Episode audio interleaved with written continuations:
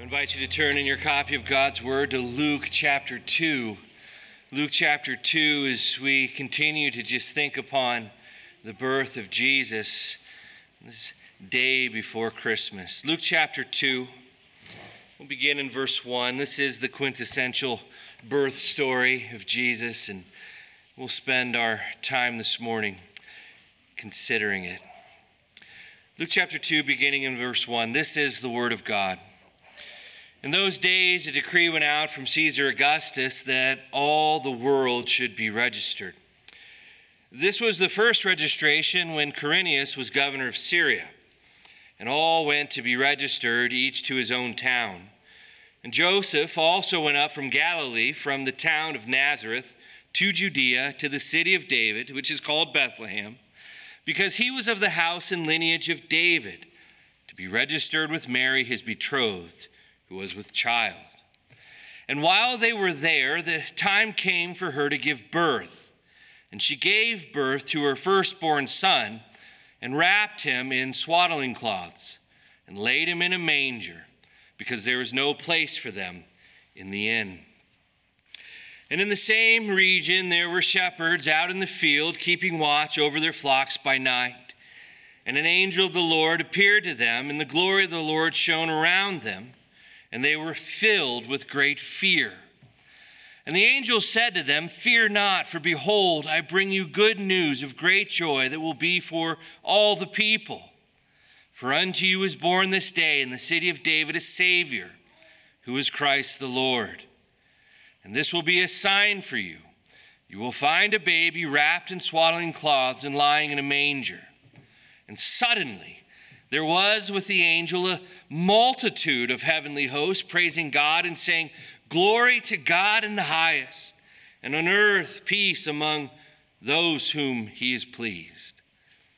When the angels went away from them into heaven, the shepherds said to one another, Let us go over to Bethlehem and see this thing that has happened, which the Lord has made known to us. And they went with haste and found Mary and Joseph and the baby lying in a manger. And when they saw it, they made known the saying that had been told them concerning this child. And all who heard it wondered at what the shepherds told them. But Mary treasured up all these things, pondering them in her heart. And the shepherds returned, glorifying and praising God for all they had heard and seen, as it had been told them. May the Lord bless the reading of his word. Do you believe in the historical Jesus? Did the man in the Bible named Jesus exist? If your answer is no, then you are in very limited company. The evidence for Jesus is overwhelming. Even among secular scholars, it's viewed as a fool's game to argue against the existence of Jesus. As a matter of fact, no one, not a single historian, denied the historical authenticity of Jesus until the 19th century. The first person to try it was a German historian named Bruno Bauer. After 1900 years of Jesus' existence being established historical fact, Bauer decided that every historian before him was wrong.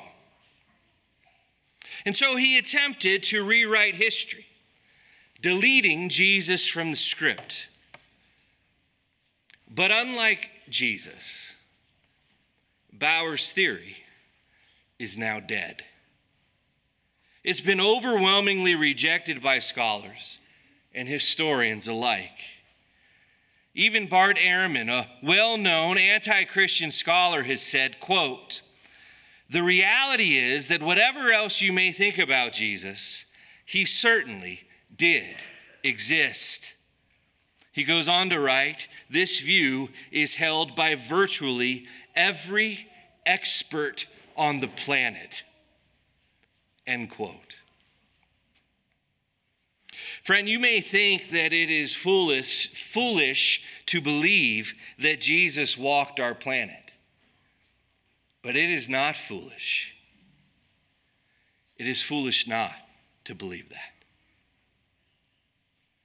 The first century historian named Luke places the birth of Jesus within its historical context for us here in the second chapter of his history book.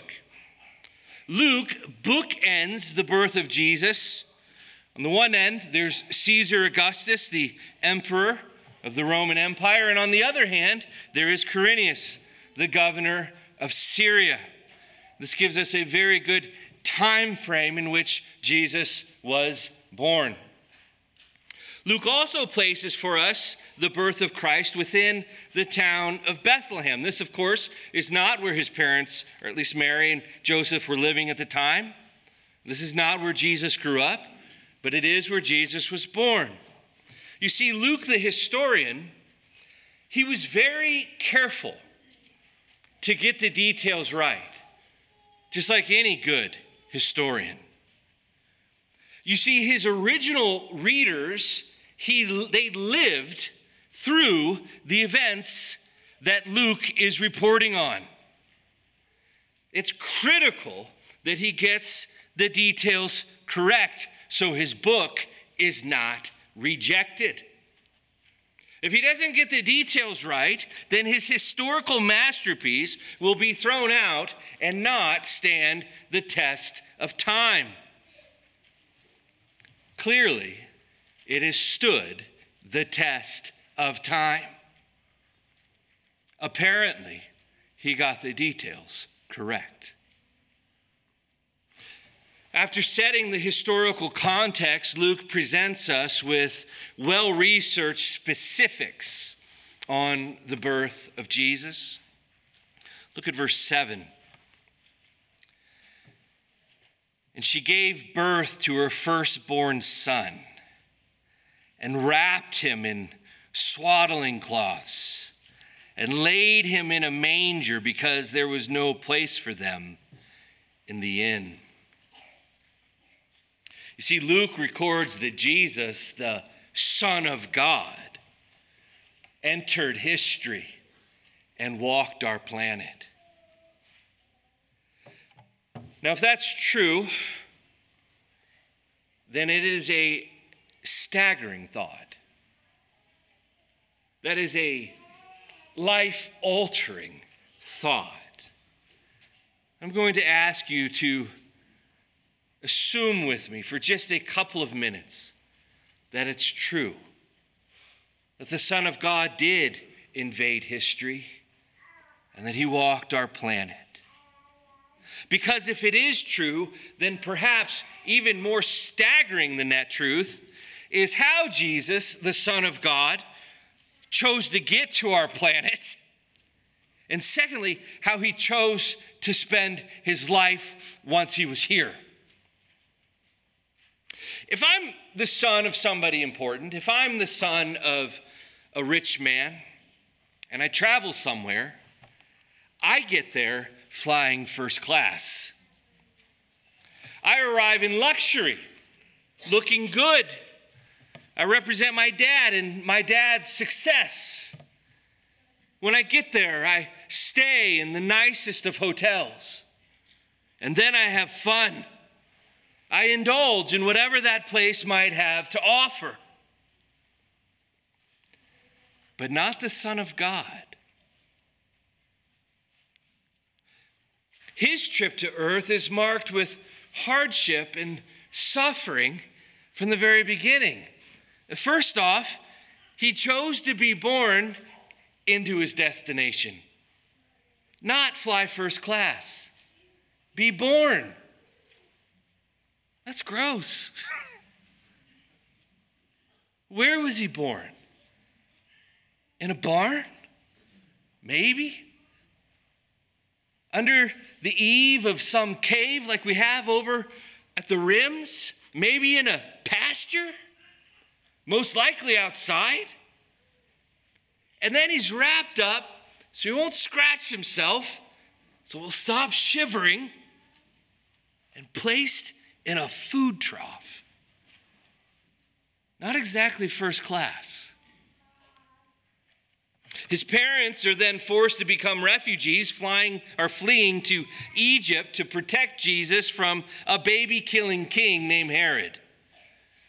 Why didn't the Son of God go someplace where there weren't baby killing kings? After a rough start in life, he grows up poor in a blue collar family. Somewhere along the line, he loses his dad. We know how hard that can be. Did his dad run off? Did he die? Was he murdered? We don't know. But he's gone nonetheless. As an adult, the gospel writers tell us that Jesus lived a life of exhaustion, hunger, waking up before dawn, working late, and experienced times of intense sadness and grief. He was betrayed by his closest friends. He never married, never had the intimacy of knowing a wife, the friendship of having a spouse. He never, know the, he never knew the joy of having children. He spent his days helping people in very difficult circumstances slavery, racism, sexism, coping with death demon possession, all kinds of sickness, including terminal illness, helping the homeless and the marginalized, and feeding the hungry. Friend, that is tireless work. No wonder he's exhausted. Have you ever been involved with that kind of work? Or maybe you know somebody that's been involved with that kind of work? Somebody rescuing somebody from the slave industry. You do know there are more slaves today than any other time in history. That's exhausting work. That is heartbreaking work. I watched the movie The Sound of Freedom this last week, and uh, if you don't know what that's about, I'm just going to have you Google it later. But it has to do with children and slavery, and it's awful and you watch these people that work in that industry, and your heart just can't help but break as they seek to rescue. Have you ever known somebody that helps with racism, fighting against racism, sexism? People who work in the death industry, doctors, have you ever noticed that these people usually aren't large? They're thin. They have receding hairlines. There's bags under their eyes. They're tired. This is how Jesus spent his days. His family thought he was crazy. The Bible tells us that his brothers thought that he lost his mind. He himself was virtually homeless, couch surfing, to use today's vernacular. He had no place to lay his head, is what the Bible says. He was visited and tempted by the devil himself. He would have been medicated in today's society. Once, an angry mob tried to throw him off a cliff. The religious leaders were, who were supposed to love and take care of him hated him. You see, Jesus was a man of sorrows. Joy to the world. The man who brought joy to the world was a man of sorrow. It's Isaiah 53, verse 3. Another way to translate that word sorrow is pain. He was a man of pain, despised and rejected. And yet, this is the life he chose. He chose. Even as he suffered the death penalty at the end of his life, I mean, we haven't even talked about the cross, but even as he hung there suffering the death penalty, what were some of his last words? His last words, of course, is, It is finished. But what did he say right before that? He said, I'm thirsty. I'm thirsty. His whole life, from the time he was born to the time he was nailed to a cross, thirsty and dying, it was marked with suffering.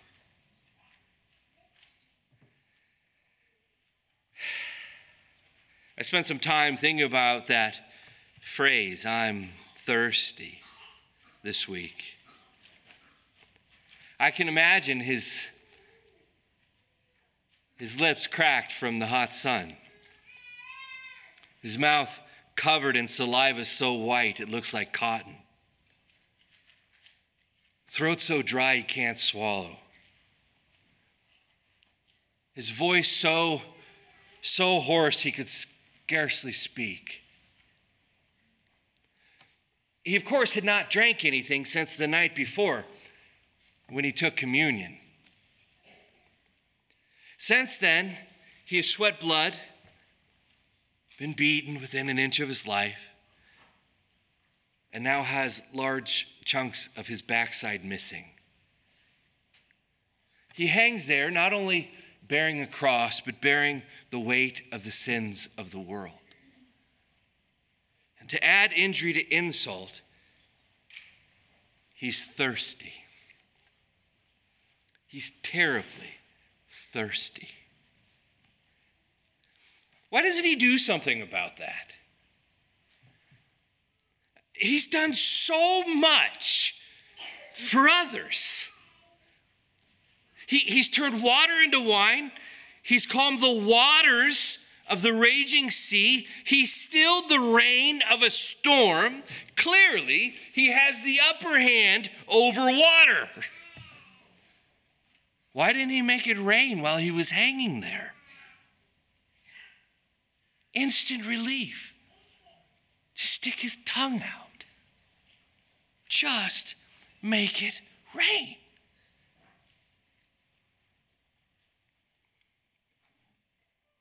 Why did he choose this life?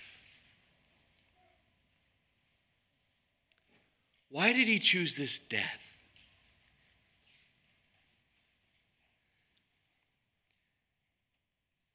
Because he knew you would suffer too.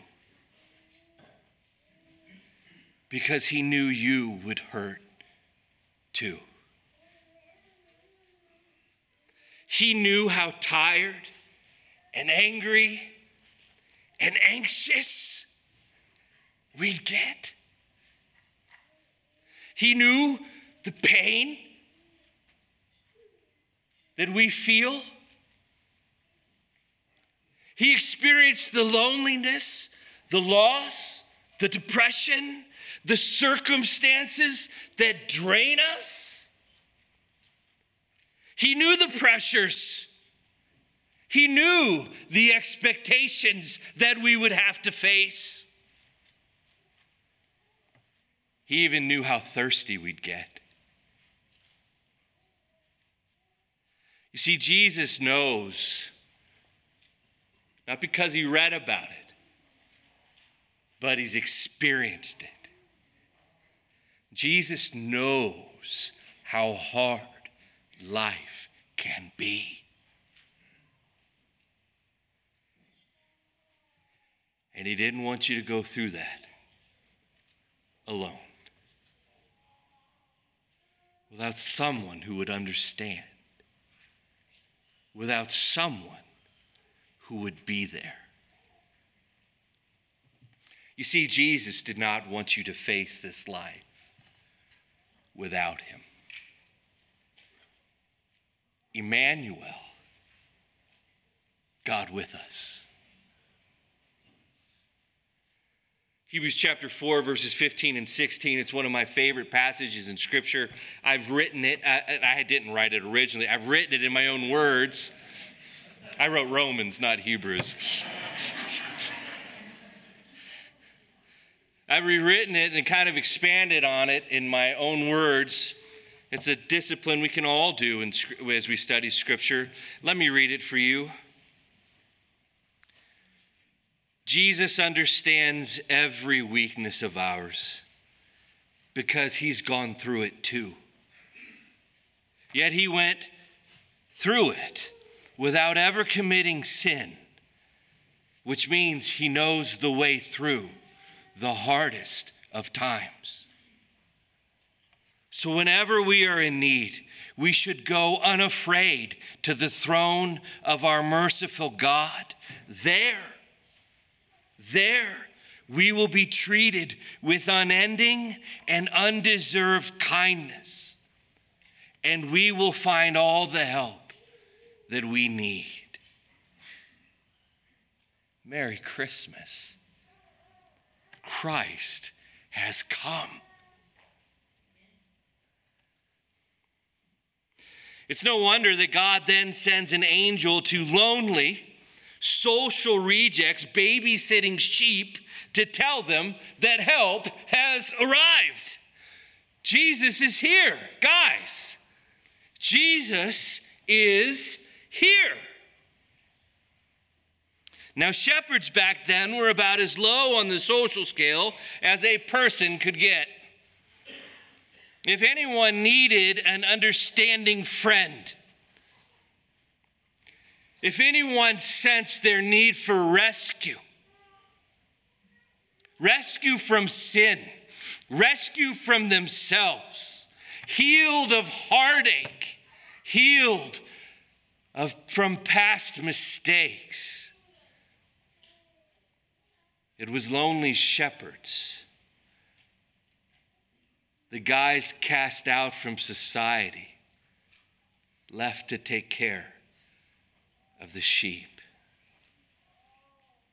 The angel says, I bring you good news of great joy. Great joy.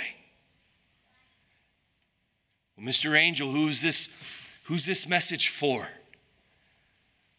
The message, he says, is for all the people. All the people which means the message is for you. This Christmas message is for you. Loved ones, Jesus came to befriend and save the dirty and despised. He humbled himself. That's something you'll hear sometimes in churches. What does that mean? He humbled himself. It means he made himself approachable. This is a guy you'd feel comfortable going up and talking to. Even a shepherd felt like he could approach this guy. And isn't that exactly the pattern that we've seen the last three plus years, church, as we've taken a life changing look at Jesus working through his life in the Gospels. We've seen it time and time again. People going to Jesus for help. The dirty, the despised, the needy, the desperate, going to Jesus, approaching Jesus trusting Jesus. He said, It's not the healthy who need a doctor, it's the sick.